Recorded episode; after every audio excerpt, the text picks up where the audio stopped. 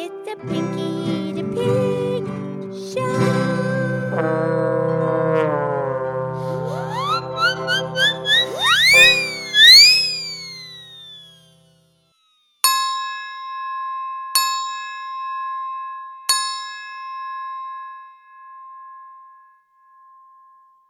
Okay, it's me, it's Pinky the Pig, and it's time for our show, and thank you for listening. From planet Earth and the universe, we know they're listening. And I'm here with my excellent friend Mildred the Moo Cow. Hi, Pinky. How's Pinky? I'm really, really good. How are you, Mildred?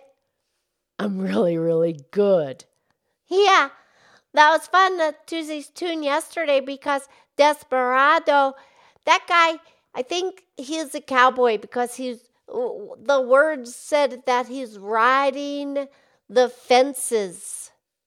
Right, like on his horse and going along the fences and make sure the fences are secure. Yeah, so the cows can't get out. Whatever. Well, yeah.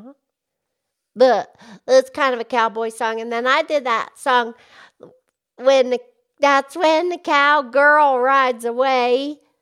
Yeah, yeah, that go that goes back some somewhat. Uh, episode five hundred thirteen. Yeah, and then Rhinestone Cowgirl. That was another Tuesday's tune. Right, uh, Rhinestone Cowboy. You changed it to Rhinestone Cowgirl 642. And the Mama Don't Let Your Babies Grow Up to Be Cowboys. That was episode 652. All Tuesday's tunes. Yeah, I think there's a record deal in there somewhere. Uh, perhaps. But anyway, Pinky, what would you like to talk about today? Oh, I would like to talk about submarines, please. Oh, okay. Well, that's kind of off the track. Mm-hmm. The submarines are interesting.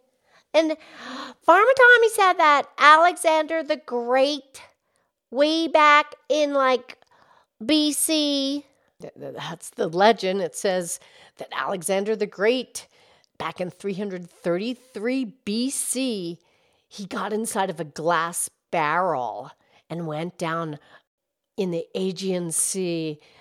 Where's that? Well, that's next to Greece. Oh, yeah, the Greeks. Sure. Alexander the Great. We did a podcast on him. We did. 333 BC, and he went under the water in the glass barrel and he, he could see the whales. And there's no record of a submarine until like 1900 years later. Oh, that's crazy. Right. And the first early submarine was called a Drebbel because that was the man's name. Drebbel? Right. And this goes to a Dutch inventor in the year 1620. He made this rowboat and he covered it in leather, completely covered it, and then he coated it with grease. I want to keep the water out.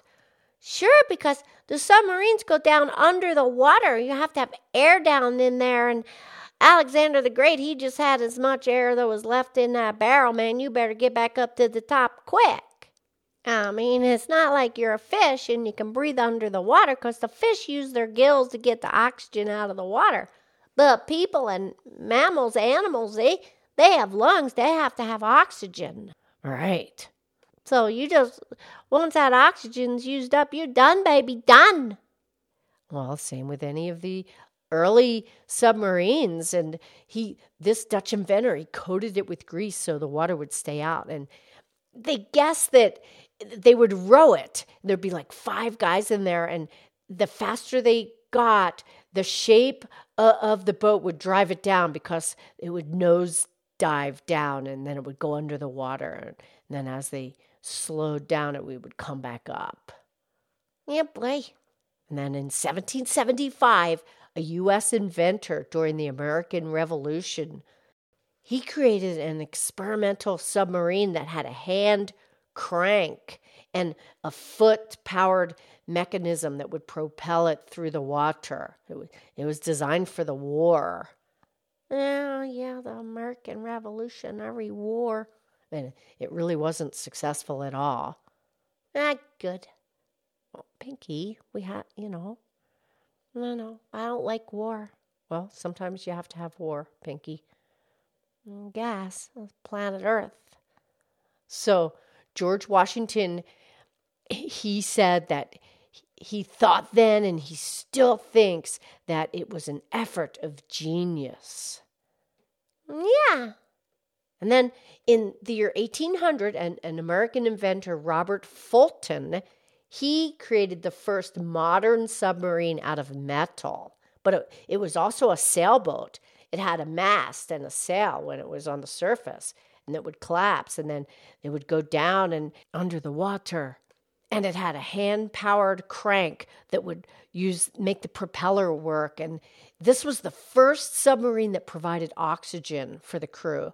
They would put compressed air in copper bottles. Yeah. And then in 1855 the russians they developed um, a submarine called the sea devil. Yeah for war. Right and then in 1870, the French they designed a sub submarine with mechanical power, and it just became much more revolutionary and much more practical and smarter and safer. Well, sure, over time, people make things better. Yes, 1897, the, an American engineer created a gasoline engine for this submarine and it had wheels so he could drive it down and go along the ocean floor. Oh man! And it also had a floating hose that would provide air to the crew. And they would use it to salvage sunken ships. Oh, yeah, not nice. Right. And then in 1898 in Rhode Island, an American man. His last name was Holland, but he wasn't from Holland. No, but he created a submarine with an electric motor, and this was paid for by the U.S. Navy, 54 feet long. Yeah, then they become more sophisticated. Right, and now they're quite sophisticated, and the scientists and the researchers and the explorers that you know they all use their subs and they have the built-in cameras and yeah and they use the sonar equipment because the sonar sends out the waves and then it bounces off and then it picks up the sound waves because the ocean's very dark. Right and then they use these tanks within the submarine. They're called ballast tanks and they're filled with air and that's how the submarine floats. And then what they do is they bring water into these tanks, and now the weight takes that submarine down. Yeah, and then it sinks down, and then when they want to come back up, they pump the water out, and it fills up with air, and then it comes up to the top. Right, so you know it took many, many years to perfect it. Yeah, we've come a long way, baby, and you know there are submarines that are yellow, but we all live yellow submarine, a yellow submarine, a yellow submarine. Oh, okay. Yeah, I'm not going to do that for Tuesday's tune. No, that's fine. It's your show. Mm hmm. So, do, do you think you'd like to go on a submarine, Pinky? No, no, no, I don't really think so. Maybe a little diving bell or something, but yeah, I'm not really that interested. Okay. But you know, Mildred, they really are amazing because you don't even know they're there. They're under the water. And then they just surface. Boom, there they are. And then they just disappear. Ah, you have to be really committed to get into a submarine. Yeah.